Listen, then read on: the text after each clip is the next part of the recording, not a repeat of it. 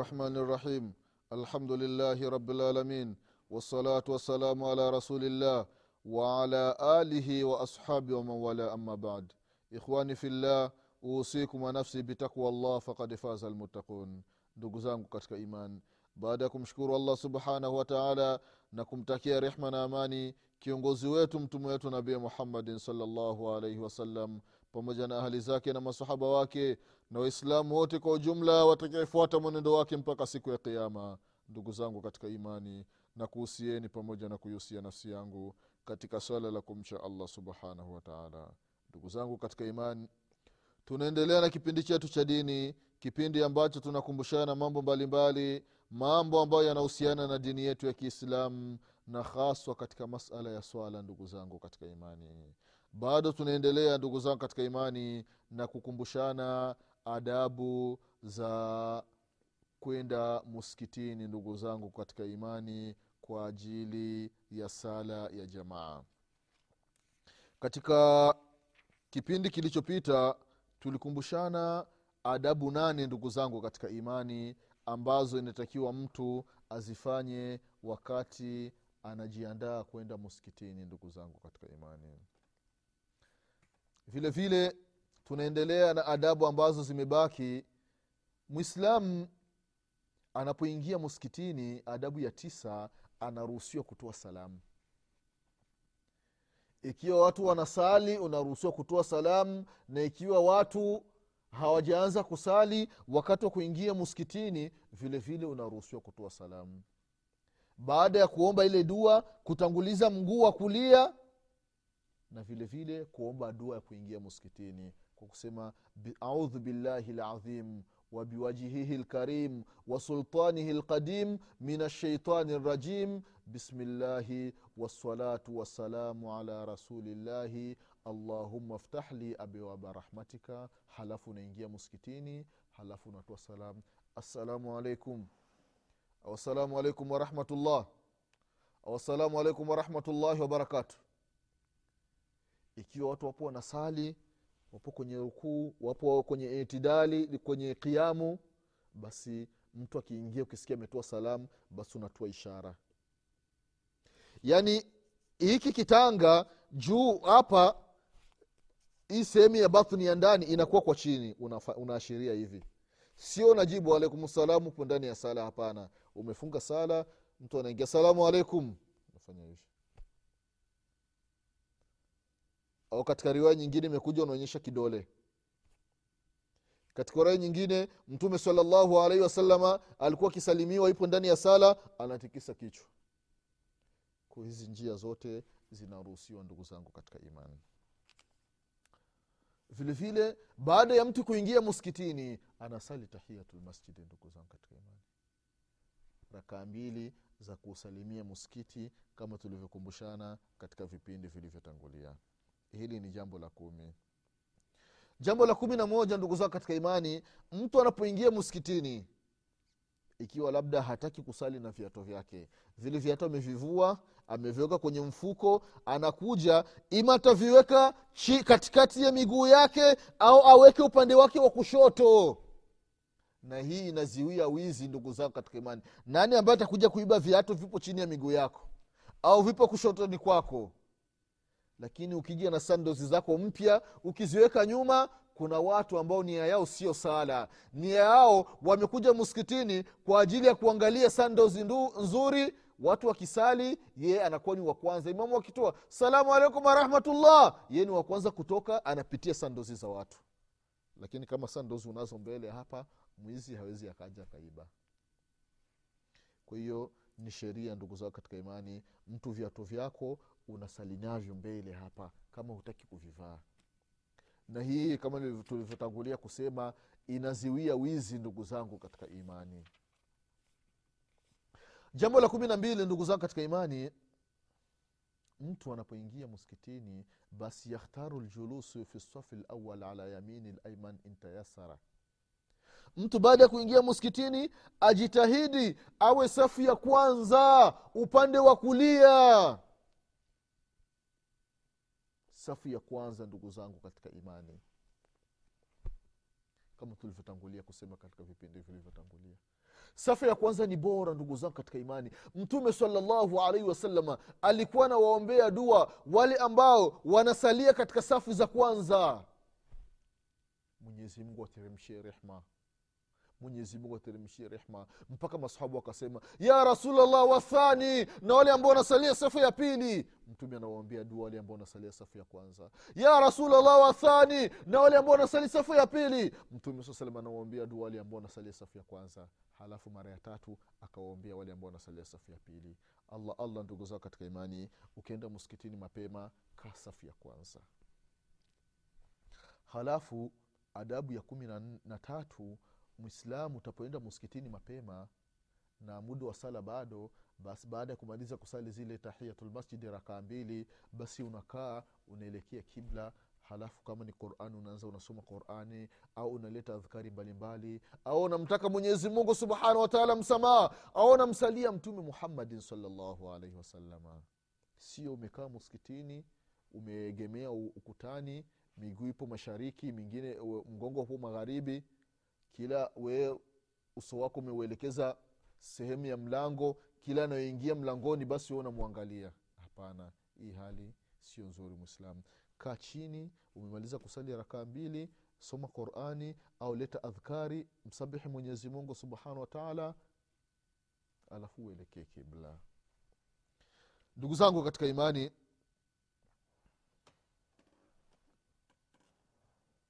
vilevile vile jambo la la kumi na nne au adabu ya kumi na nne ni kwamba mtu ambaye yupo msikitini muda wa sala bado aweke nia ya kusubiria sala. Kwa sababu akiweka nia ya kusubiria sala mwenyezi mungu subhanahu wataala atamlipa malipo kama ipo ndani ya sala. Nia maanake nia ni, ni jambo ambalo ni muhimu sana ndugu za katika imani hasa masala ya ibada. Weka nia fanya tajdidi ya nia ndugu zangu katika imani. Weka nia mwenyezi mungu nimekuja msikitini bado adhana bado kwa muda wa dakika labda ishirini. Mwenyezi mungu nanuia mwenyezi mungu huu muda na ambao ninakaa msikitini nasubiria sala ya allah. Basi wewe unahesabika uko ndani ya sala unahesabika upo ndani ya sala kama ilivyopokelewa hadithi ya aba hureira kaitaja imamu lbukhari na imamu muslim. La yazalu labdi fi salah makana fi musallahu yantadhiru salah mtu yupo ndani ya sala ikiwa anasubiria sala. Malaika anamwambia dua allahumaghfir lahu allahuma arhamhu allahuma tubu alaihi malaika anakuambia dua mpaka ule muda wa sala unafika adabu ya kumi na tano ndugu zangu katika imani ikiwa sala imekimiwa basi hakuna sala zaidi ya sala ya faradhi. Hakuna sala zaidi ya sala ya faradhi ndugu zangu katika imani. Anasema mtume salllahu alaihi wasalama katika hadithi ya aba hureira radiallahu anhu hadithi ambayo kaipokea imamu muslim katika sahihi yake ya kwamba idha uqimati lsala fala salata illa lmaktuba sala itapokimiwa basi hakuna sala zaidi ya sala ya faradhi. Hakuna sala zaidi ya sala ya faradhi. Kutokana na hii hadithi ndugu zao katika imani wanachuoni wakazozana kwa yule mtu ambaye wamekimu sala halafu ye yupo anasali sunna je atakata suna yake aende kwenye sala au atamalizia suna yake? Wanachuoni rahimahumullah wakatofautiana ndugu zangu katika imani. Kundi la kwanza linasema ya kwamba ikiwa bilali amekim sala mwadhini amekim sala na wewe ndio umeanza kufunga sala allahu akbar anakim sala na wewe umefunga sala unasali sunna hapa unaacha sunna. Unaenda kwenye sala ya faradhi ikiwa wengine wasema umemaliza kusali rakaa ya kwanza halafu ndio wana sala basi ili rakaa ya pili unaiacha. Naenda kwenye sala ya faradhi. Wengine wakasema hapana ikiwa umeshamaliza rakaa ya kwanza basi inta, imebaki moja imalizie ile moja iliyobaki kwa sababu ile rakaa ya kwanza haitokupita ya imamu wakakubaliana ya kwamba ikiwa mtu mpo ndani ya tahiyatu basi haruhusiwi kuacha sala wakati wanakimsala huyu anatakiwa amalize tahiyatu yake halafu aingie ndani ya sala. Wengine wakasema wakikimsala ukiwa katika hali yoyote ile ndani ya sala basi nitakiwa uache sala. Kwa dhahiri ya hadithi idha uqimat sala fala salata illa lmaktuba wakikim sala hakuna sala zaidi ya sala ya faradhi. Wakasema takbiratu lihram kuiwahi ni bora kuliko hii sunna hii. Wengine ukasema ikiwa unauhakika kwamba ile rakaa ya kwanza utaiwahi basi unamalizia sunna yako. Kwayo maneno yakawa mengi wanachuoni rahimahumullahu. Ndugu zangu katika imani. Jambo la kumi na sita ni kwamba mtu alipo, anapomaliza kusali sasa anatoka muskitini inatakiwa atangulize mguu wake wa kushoto wakati wa kuingia alitanguliza mguu wa kulia wa kuume. Wakati wa kutoka anatanguliza mguu wa kushoto. Na hii ndugu zao katika imani imepokelewa. Kwanza ukiangalia hadithi ile ya mtume salllahu alaihi wasalama hadithi ambayo ikaipokea imamu lbukhari hadithi ya abi aisha radiallahu anha ya kwamba kana rasulullahi salllahu alaihi wasalama yujibhu tayamun mtume vitu vizuri vizuri alikuwa anatanguliza kufanya na mkono wa kulia au na mguu wa kulia. Anakula na mkono wa kulia anakunywa na mkono wa kulia anatoa na mkono wa kulia anapokea na mkono wa kulia. Akiingia msikitini anatanguliza mguu wa kulia. Sasa katika hadithi ya abdullahi bnu umar radiallahu anhuma anasema ya kwamba mtu akiingia msikitini inatakiwa atangulize mguu wa kulia na akitoka atoke na mguu wa kushoto. Kama ilivyokuja vile vile katika sahihi lbukhari na vilevile vile anas bnmaliki radiallahu anhu amesema maneno haya. Anasema ya kwamba mina sunna idha dakhalta lmasjida an tabdaa birijlika lyumna waidha kharajta an tabda birijlika lyusra kama ilivyokuja katika mustadrak lhakim kaitaja hii athari ya anas bn malik radiallahu anhu.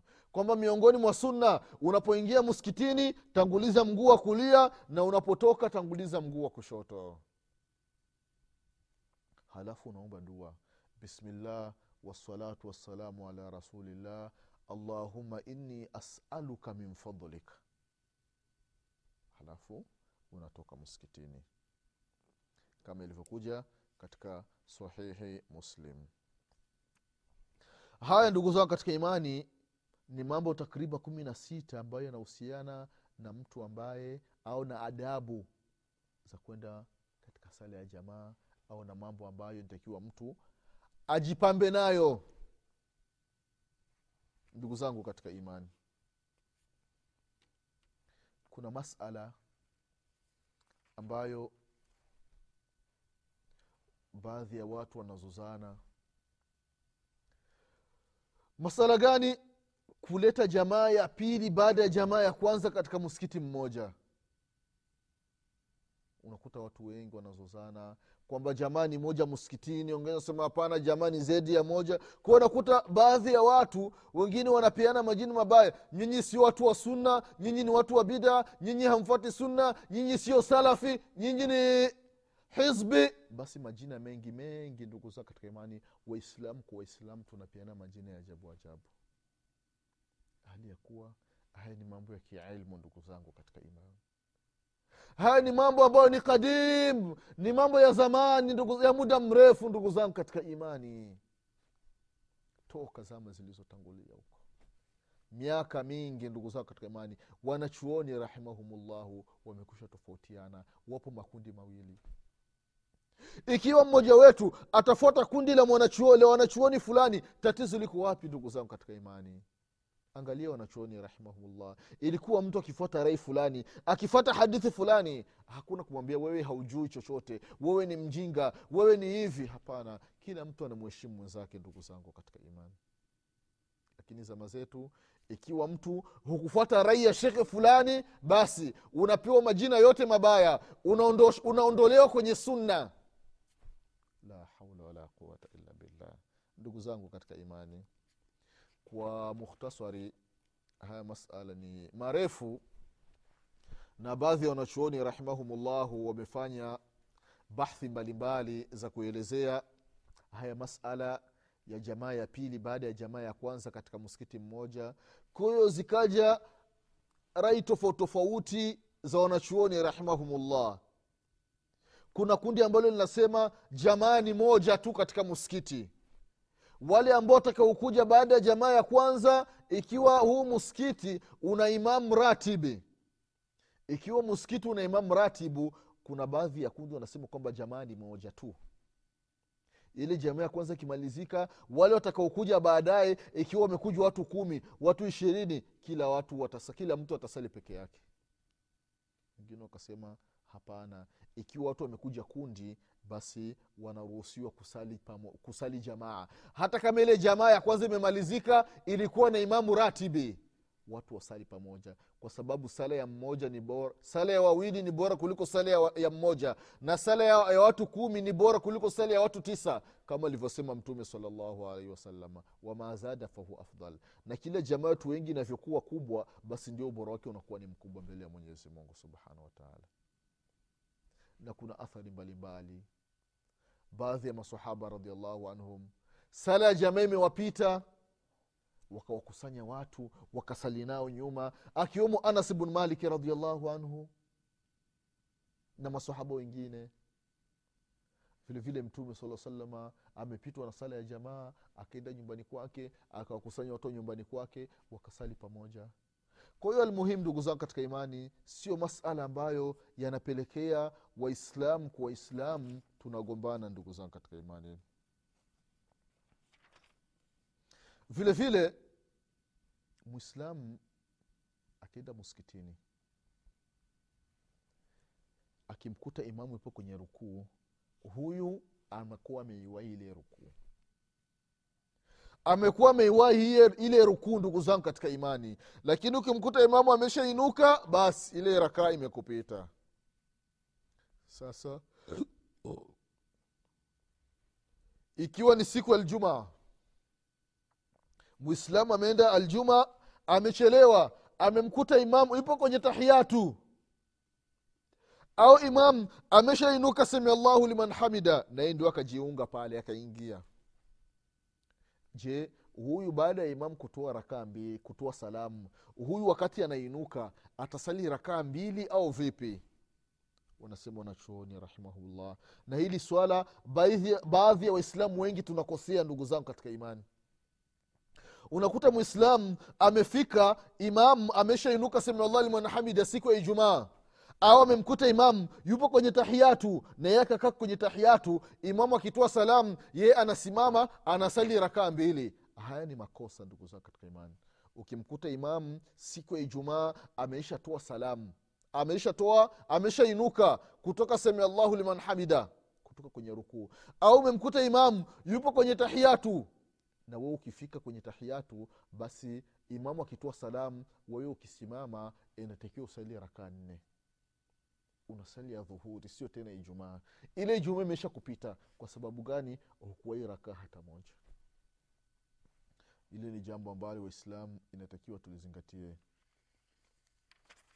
Na inatakiwa ukimkuta imamu yupo kwenye hali fulani ndani ya sala na wewe uingie kwenye hiyo hali. Wengine kuna wengine akimkuta ndio imamu ameinuka sami allahu liman hamida. Basi yeye basi imamu anaenda sijida ya kwanza sijida ya pili nini. Ye amesimama tu anamsubiri imamu apande au imamu awe kwenye tahiyatu. Ndio na yeye aende hapana. Ukienda muskitini ukimkuta imamu yupo kwenye hali fulani yupo, amesimama na simama. Ame, yupo rukuu na nenda rukuu. Imamu yupo sijida na nenda sijida. Imamu ametoka sijida na mfuate imamu katika hali yoyote ile. Anasema mtume salllahu alaihi wasalama katika hadithi ambayo kaipokea abi daudi na vilevile kaitaja shekh lalbani rahimahullahu katika sahihi sunan abi daudi. Kwamba idha jitum ila lsalati wanahnu sujudi fasjudu wala tauduha sheian waman adraka raka fakad adraka sala mtume salllahu alaihi wasalama anawambia masahaba ya kwamba mtapokuja msikitini mkatukuta tupo sijida. Basi na nyinyi nendeni sijida lakini raka msihisabu kama mmeiwahi. Shona kwa hiyo mtume saa salam akatoa mfano wa sijida. Mkimkuta imamu ipo sijida basi na nyinyi nendeni sijida. Mkimkuta imamu yupo itidali sami allah liman hamida na nyinyi simameni. Katika hali yoyote ile basi mtu anatakiwa umfuate imam ndugu zangu katika imani. Vile vile ndugu zangu katika imani kuhusiana na masala ya sala inaruhusiwa mtu ameenda msikitini au katika msikiti wake amesali. Kasali ima sala ya magharibi au sala ya isha alipomaliza kusali halafu akaenda sehemu nyingine akawakuta watu ndio sasa wanataka kusali. Huyu anaruhusiwa tena kusali mara ya pili. Anaruhusiwa kusali mara ya pili na sisemi "Ah, mimi nimesha sali anakaa pembeni. Bora zaidi ujiunge nao ili upate thawabu ndugu zangu katika imani anasema mtume salllahu alaihi wasalama katika hadithi ya yazid bn laswad ya kwamba idha sallaituma fi rihalikuma thumma ataituma masjid jamaa fasalia maahum fainaha lakuma nafila. Allahu akbar. Mtume salllahu alaihi wasalama anasema ya kwamba itapokuwa nyinyi mmesali katika sehemu zenu halafu mkaja msikitini mnawakuta watu wanasali. Basi ntakiwa msali pamoja na nyinyi. Msali pamoja nao. Kwa sababu gani? Kwa sababu hii sala ya pili kwani utakuwa ni sunna. Mnajipatia thawabu nyingi. Kwao unaweza ukakuta mtu amesali au katika msikiti wake wanasali mapema. Sasa anaenda kwenye anatembea anakuta watu wengine hawajasali au ndio wanataka kusali au ndio wamekimu sala ye anakaa pembeni labda anamsubiria mtu fulani amalize kusali. Hapana ingia na wewe msikitini usali pamoja nao. Ndugu zangu katika imani kuna jambo ambalo baadhi ya watu huwa wanalifanya kinyume. Jambo gani? Mtu ambaye ameenda msikitini halafu akachelewa baadhi ya rakaa. Akachelewa baadhi ya rakaa. Sasa kuna kauli wanasema ya kwamba sala zile rakaa ambazo ile rakaa ambayo umeiwahi ile kwako ndio ya mwisho. Alafu zile ambazo zimekupita ndio za kwanza. Unaona hiki kinyume hali ya kuwa ilikuwa inatakiwa kwamba zile rakaa ambazo umeziwahi ndio kwako za kwanza na zile ambazo zimekupita ndio za mwisho. Mfano mtu ameenda msikitini amewakuta watu wanasali sala ya magharibi. Sasa amewakuta imamu ameshasali rakaa mbili yeye amewahi rakaa ya mwisho rakaa ya tatu akajiunga pamoja na imamu imamu akamalizia ile rakaa moja akakaa tahiyatu imamu akatoa salamu. Sasa huyu anahesabu ya kwamba hii rakaa hii ambayo ameiwahi moja hii kwamba kwake ndio ya mwisho. Sio ya kwanza ndio ya mwisho. Kwa maana ikiwa kwake ni ya mwisho ye akisimama anasali rakaa mbili alafu ndo analeta tahiyatu anatoa salamu. Haya ni makosa. Hiki ni kinyume umeenda msikitini umemkuta imamu amesha sali rakaa mbili. We umewahi rakaa moja. Imamu akitoa salamu wewe unasimama. Kwa sababu umeshawahi rakaa moja ya imamu unasali rakaa nyingine moja zinakuwa mbili unakaa tahiyatu baada ya tahiyatu unasimama unamalizia rakaa ya tatu. Kwa maana utajikuta umekaa tahiyatu tatu katika rakaa ya tatu. Ile tahiyatu ya tatu ile moja maanake tahiyatu ziwe mbili. Sasa ile moja kwako inakuwa ni sunna haihesabiki kwako inakuwa ni sunna ndugu zangu katika imani. Haya ni masala ambayo wanachuoni rahimahumullahu wameyazungumza katika vitabu vyao na inatakiwa ile rakaa au zile rakaa ambazo umeziwahi ndio za mwanzo kwako na wala sio za mwisho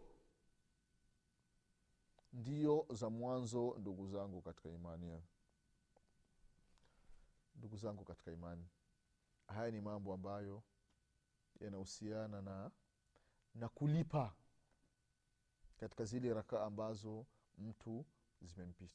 Na baadhi ya watu wengine kwamba amechelewa zile rakaa mbili za tahiyatu. Sasa amemkuta zile rakaa mbili za mwanzo sasa imamu anamalizia ile rakaa moja ya tatu mfano ikiwa ni sala ya magharibi. Sasa naye ndio ameiwa ile rakaa moja. Imamu akikaa tahiyatu baadhi ya watu kwenye tahiyatu wenyewe hawasemi kitu.